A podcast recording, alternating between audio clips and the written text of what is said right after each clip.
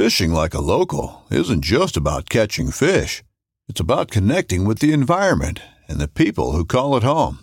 It's about hearing the stories and traditions that have been passed down for generations and sharing unforgettable moments with the people you meet along the way. Fishing like a local is having an experience that stays with you forever. And with FishingBooker, you can experience it too, no matter where you are. Discover your next adventure on FishingBooker. Thanks for listening to the For the Campus podcast, where each week we sit down and have discussions about Christian faithfulness in the college campus. To learn more about City Church Tallahassee and our ministries, head to citychurchtallahassee.com.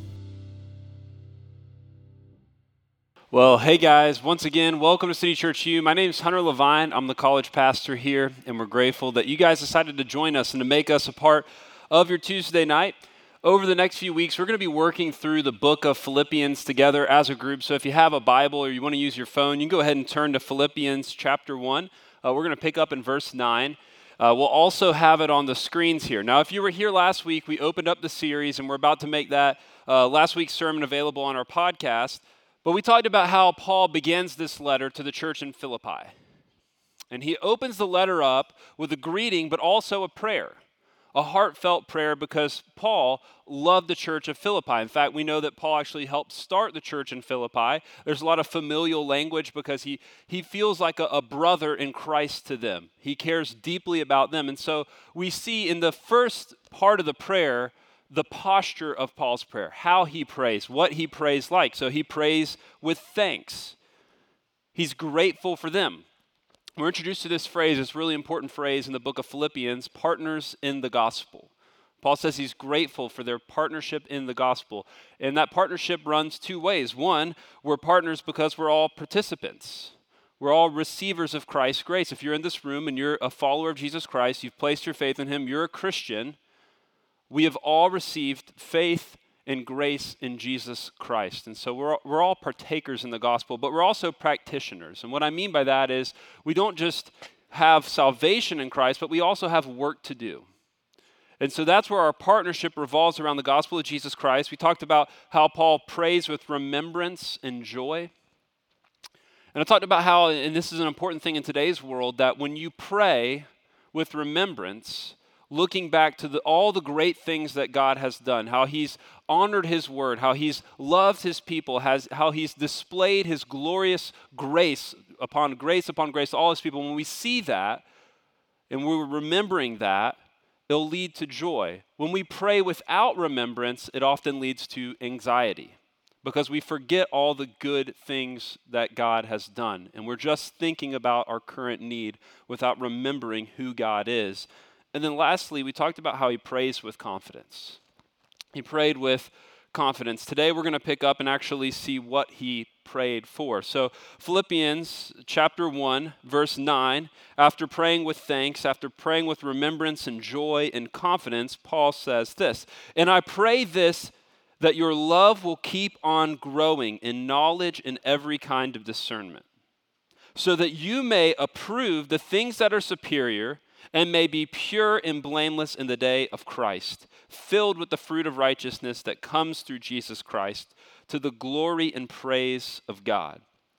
There's two parts that we're going to see here tonight in this last part of the, the prayer.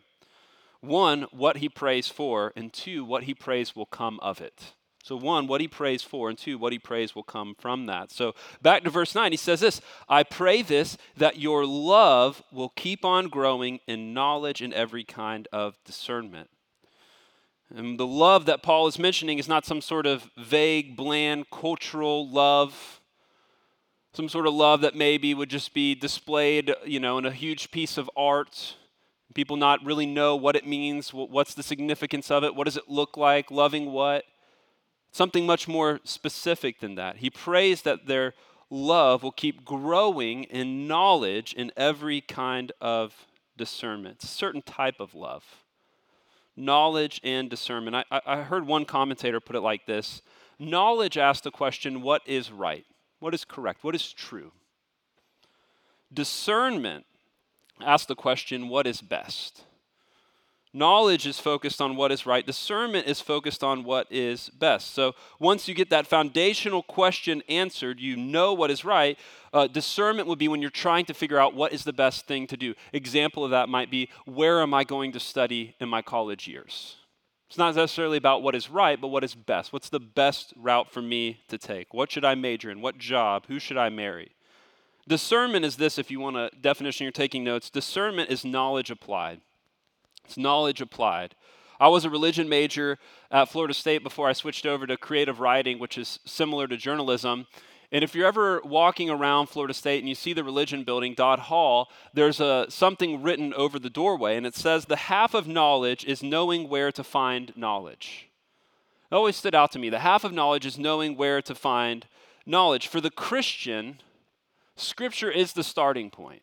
It's the foundation. It is the, the source of where we know who God is, what He wants us to know about Him, what is true, how the world works. It's the starting place of all knowledge is Scriptures. And not only is it the starting place, but it's also the place in which uh, all everything else rests underneath its authority. So it's where we start to understand knowledge, but also everything that we know rests under the authority of the Word of God. And this is how Scripture works. It helps us to learn how to see the world around us. It doesn't necessarily give us every answer to every question we have in life, but what it does is as we study it, as we grow in our knowledge of Scripture, it begins to form a lens that allows us to see every aspect of our life. So there's knowledge, there's knowing what is true, and there's discernment, knowing what is best. So when we see that, he wants them to grow in a love, but a love that's connected with knowledge and discernment. So the famous question is now, what's love got to do, got to do with it, right? Like, what does knowledge and discernment have to do with love? This doesn't sound very romantic, does it? Because we have a kind of Hollywood cultural view of love. A love that's not necessarily from reading the scriptures and studying the scriptures, but a love that's more from us watching screens or listening to the world speak. So, what is knowledge and love doing together in this verse? Well, it takes discernment to know the loving thing to do. To actually put action behind love, not the feeling, but the action of love, the commitment of love. As John Mayer says, love is a verb, right? The prophet. in order for us to love well, we have to have discernment. We have to know what is the loving thing to do. This is like when a brother or sister in Christ is in grief. And we have to discern what's the best way that we love them right now. Maybe it's just listening.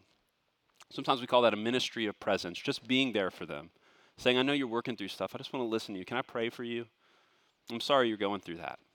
Sometimes it takes discernment to know the loving thing to do there. Sometimes it's rebuking a brother or sister in Christ because they're off base and knowing when to stand up and say, hey, you know, you did this and you shouldn't have. It takes discernment. There's so many things in our life that we do as we follow Jesus Christ, as we try to live on mission in the world around us that requires discernment in order for us to actually love people well. And this is an important thing for us to grasp is what love is and what lo- love looks like has to rest under the authority of God's word. It has to rest under the authority of God's word. Just like Ephesus, you're constantly surrounded with voices telling you this is what love looks like. If you really love people, then you'll do this. If you really care about someone, then you'll say this. You're constantly being surrounded with all of these voices. And here's what we have to understand we have to grasp this, and we have to become okay with this that the world says something different. It offers up something different, a different idea of what love means than the Word of God. They don't line up perfectly. I remember a few years ago watching the Super Bowl. Uh, Coldplay was playing the halftime show. I don't know if that band is cool anymore. But Coldplay was playing a halftime show and they put up like a bunch of signs and it said love and everybody just went crazy and I mean people were crying, emotional, beautiful picture, just yes, love, right? And every everybody felt moved. But a lot of people mean different things by that. Have different expectations about what it looks like to live that out. The world offers up a different idea of what love is and what love looks like other than the Bible. As Christians, as followers of Jesus Christ, who want to grow in knowledge, grow in discernment, and sit under the authority of God's word, we have to come to grasp with there's certain things in our life that aren't going to line up with everyone else around us. If you're coming on Sundays, we're in a series called Fish Out of the Water, or Fish Out the Water. It's the reality for a Christian. We see something different. You know, the world often tells us that love means tolerance and affirmation. If you really love somebody, you'll, you'll, you'll fully affirm everything they do. You'll just accept them exactly the way everything is. You won't challenge them. You won't disagree with them. You'll just tolerate. You'll just lay back. Have you noticed that? That's often the message. Now, a lot of times we don't tolerate other views, but that's kind of the idea that's predominant in the world today. But for those of you who are in this room and who are Christians or you're interested in hearing what Christians think, we have to understand love differently. Because what we understand about love needs to be what was defined and displayed in Christ, not the world. We look to Christ to understand what does love look like. And oftentimes what happens in our world today, why this is so important is that love and knowledge often get pitted against each other. And I think it's interesting that when Paul writes this, he prays that their love would grow in knowledge.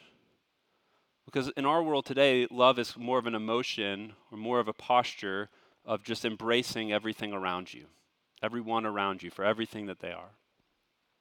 But I think we see something a little bit different in the text. It's not love that's separated from truth, it's not love separated from knowledge. It's love and it's knowledge. It's caring about people and it's caring about the truth. Here's the reality that love without knowledge, just the idea, kind of generic, vague love without knowledge of who God is, what His Word says, is malnutrition at best and potentially damning at worst. Time and time again in the scriptures, we see that when we don't live the way that God called us to live, when we don't see what God's called us to see, when we follow a different path, that that path leads to destruction. We see this again and again and again in the bigger story of the scriptures. And so the loving thing to do is to help people understand what God has said and who God is in the scriptures. Because we don't want to lead them astray. We don't want to lead them to a place that might promise them joy and bring them pain or emptiness or hurt. But doctrine without, so if love without knowledge, is not good, so is knowledge without love. It's cold, it's unchristlike. It's likely not rooted in that person's heart. Because the knowledge of God will lead to us loving people. This is why we hear in the scriptures to love our God and also to love our neighbor. Our love for God and us knowing that God loved us and what He's done through Christ should lead to us loving others. And those two things are connected. And so, knowledge without love is cold and unchristlike. And so here's something I'd love for you to take down and think about if you're taking notes that real love is truthful. It has knowledge, it has discernment. It isn't telling people what they want to hear. It's caring about people and it's caring that they understand the way that the world works. When I first began ministry several years ago, it's almost 10 years ago, um, I worked with middle school and high school students. And I love these kids. Anybody that's ever worked with middle school and high school students would, would know the, the, the feeling that you get and seeing them grow up, seeing them uh, make friends, seeing them understand God's word. But there's a lot of struggles. Many of you guys probably experienced this in the middle school and high school years. A lot of struggles. One of the common struggles, to be honest with you, that, that we saw was students who encounter different eating disorders. And I'll tell you, it was challenging. It's hard. It's heartbreaking to hear a young girl or a young man come to you and say, I feel like I'm fat. They might be 5% body fat. They have this feeling, they believe that they're wildly overweight and they need to starve themselves to lose their weight. That's what they feel is right, that's how they see it. And it's unloving not to tell them the truth in that moment. We all understand this to some extent. I'm not going to lie to you right? Because our people, our leaders, our counselors are going to say, You're beautiful. You're cared for by I'm not going to let you go believing this lie. This is not true about you. And we'd all say that, right? It's not good to feed into that lie that's got nested in their head. It's the same that, that real love requires truth. We need to tell people what the word has said. We all grasp that at, at, some point. Another important question for us to ask when we look at this, right? A love that has knowledge and truth, that tells people what God has revealed. A love for who? Well, in the scriptures, we're told throughout the scriptures to love different groups of people. First and foremost, we're, we're called to love one another within the body of Christ. And this can be challenging because we have different views about how things should be. And let's just be honest, a lot of us, myself included, can be really annoying because we're sinful people who need God's grace, who get things wrong all the time, and God has saved us and He has brought us together and He's called us to love one another. The scriptures are filled with one another's, care for one another, love one another, carry one another's burden. And so, first and foremost, we're called to love one another, but we're also called to love our neighbor, regardless of who they are, regardless of what they believe regardless of how they live. Why would we love our neighbor regardless of who they are? Because that displays Christ's love well. We're also called to love the least of these, even people who can't give us, in a worldly sense, anything. How countercultural is that? You've probably already seen how much of the world is loving people who can do something for you. We're called to love the least of these. And Scripture even takes it even more extreme. We're called to love our enemies, even people who have no desire to offer any type of love back. But in order for us to do this well, in order for us to actually love people well, we need to have knowledge and discernment. And so that's the first thing that he prays for a love that grows in knowledge and discernment. The second thing is what he prays will come. The, this is the, the so what of the passage. He says this in verse 10 so that you may approve the things that are superior and may be pure and blameless in the day of Christ, filled with the fruit of righteousness that comes through Jesus Christ to the glory and praise of God. Look at this verse 10 approve what is superior and pure and blameless in the day of Christ. And this is back to the idea of discernment, being able to understand what is superior, what is good, what would the Lord require of me here in this decision, in this action, in this situation. It's back to discernment. In Luke 14 9, the same word is used when it's talking about testing oxes or oxen. I, I, I, like that language. I like that imagery, imagery of testing because the reality is discernment takes time and discernment's hard work. It's hard work to actually sit down and think about what should I do here? To deeply think about it, to pray about it, to look at your options, to study the scripture, to seek counsel from older brothers and sisters in Christ. And truthfully, it's a lot of hard work because we have a tendency just to make decisions based off what's easiest now. Man, if I have this conversation, it's going to be hard. I might lose a friend. This might get awkward. So I'm just going to do what's easiest. But discernment doesn't lead us to what's easiest, discernment leads us to what's best. What's the right thing to do? And the truth is that most of us put more effort into discerning what vehicle we drive, what major we have, what clothes we wear, what makeup we buy, than we do thinking about the heavy eternal things of life.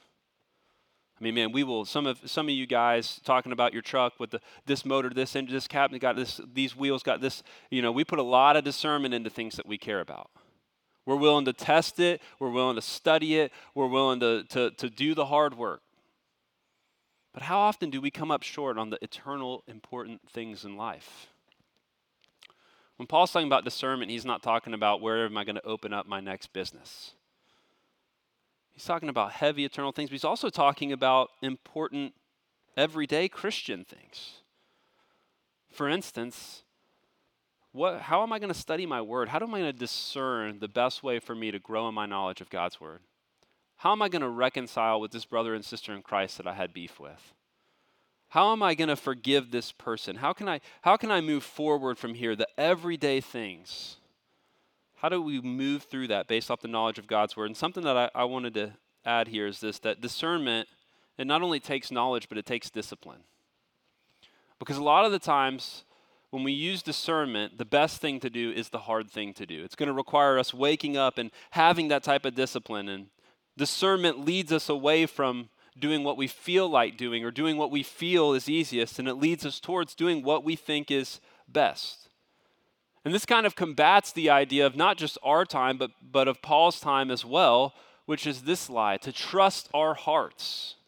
You've probably been told that time and time again. And I jokingly say this sometimes, but like, we've been told to trust our hearts from a generation of uh, dolphin tattoos and all sorts of funny things that have gone on in the 60s and 70s and 80s, right, when they were trusting their hearts. What we see time and time again in Scripture is hearts that aren't informed by God's word are a dangerous thing. Often confused, often don't know what our hearts really want. Discernment helps us not to do what we feel, but to do what is best, and it requires that discipline. And look at verse 11. He says this that we be filled with the fruit of righteousness that comes through Christ. Now, here's something incredibly important for us to understand in this text is this Christ is the one who makes us righteous. We do not achieve our righteousness on our own. When we place faith in Christ and say that we could not do this on our own, we are sinful people who need his grace his righteousness is given to us. That's the significance of the cross in Christianity. That Jesus Christ took on our punishment and he gave us his righteousness. And because of that, because we're given Christ's righteousness, a fruit in our life, something that should come from our life, not perfectly, but moving towards progress. There should be some fruit. This is what he's talking about the fruit of righteousness. Our lives would change and change, and we become more and more like Jesus. The big theological word for this is sanctification, but all that means is becoming more and more like Jesus.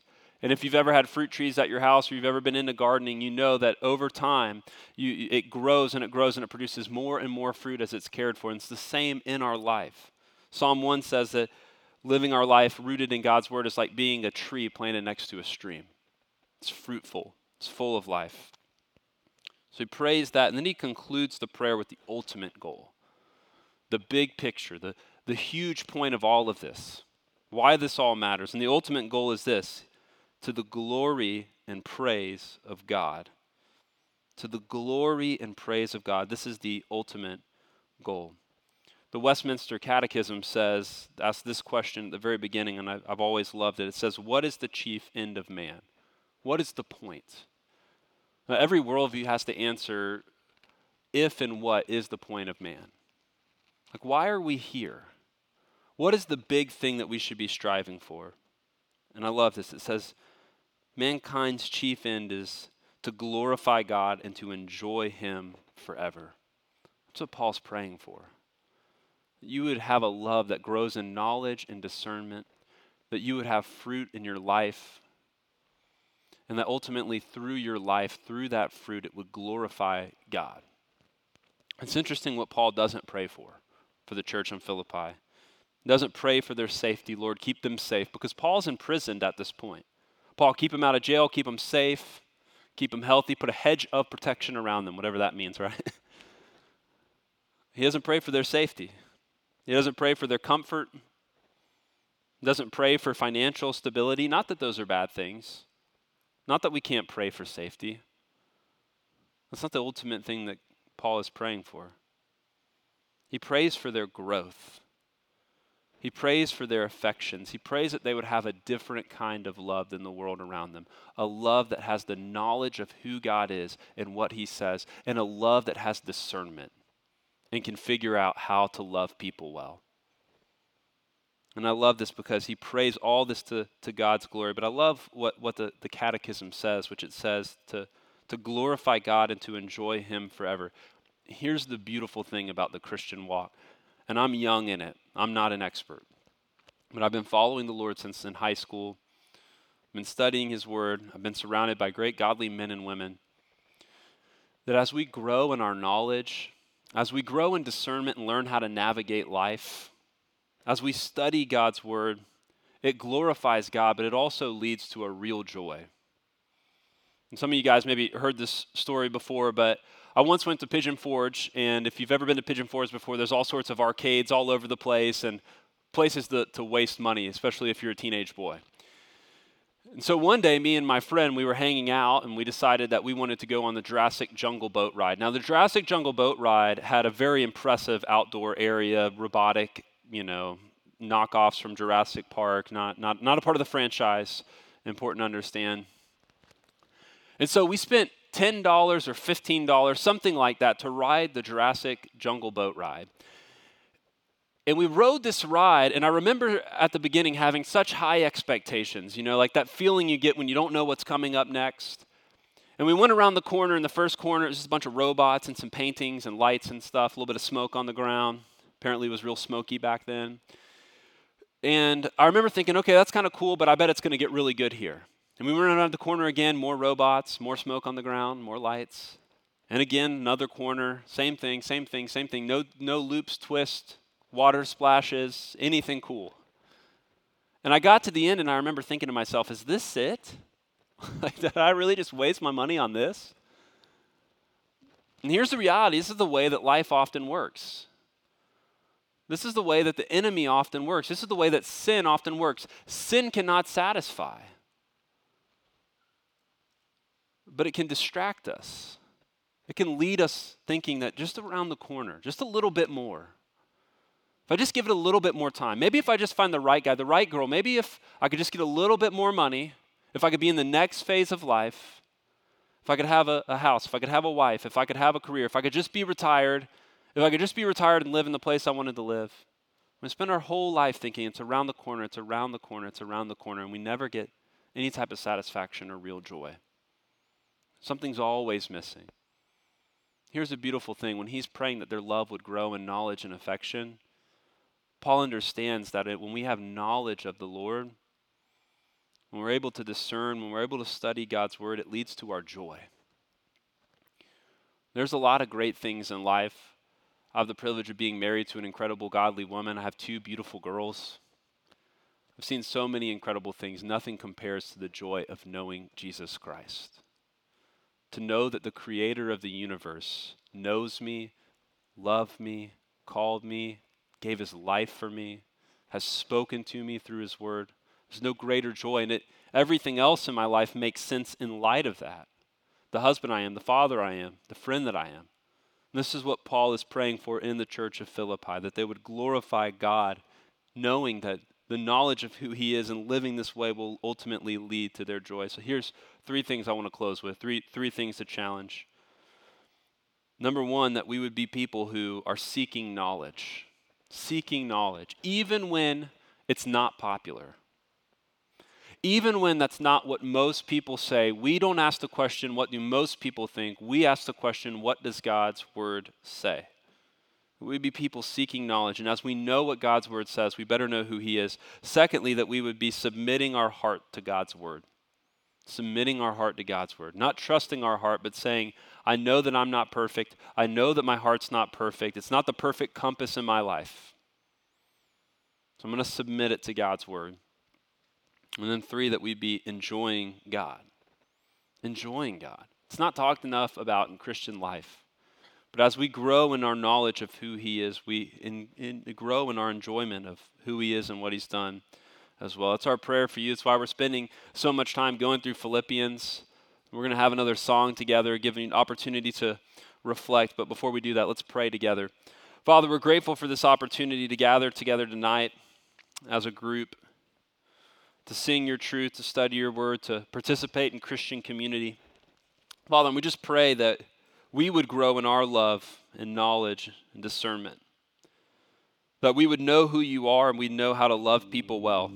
Through tough times, through challenging times, through confusing times, God, we pray that we be a discerning people. We're grateful that you've allowed us to gather together tonight. We're grateful for the friendships that are in this room, for the work that we know that you're going to do. And Father, we pray that you would continue to raise up a generation of college students who know you and love you and love people well.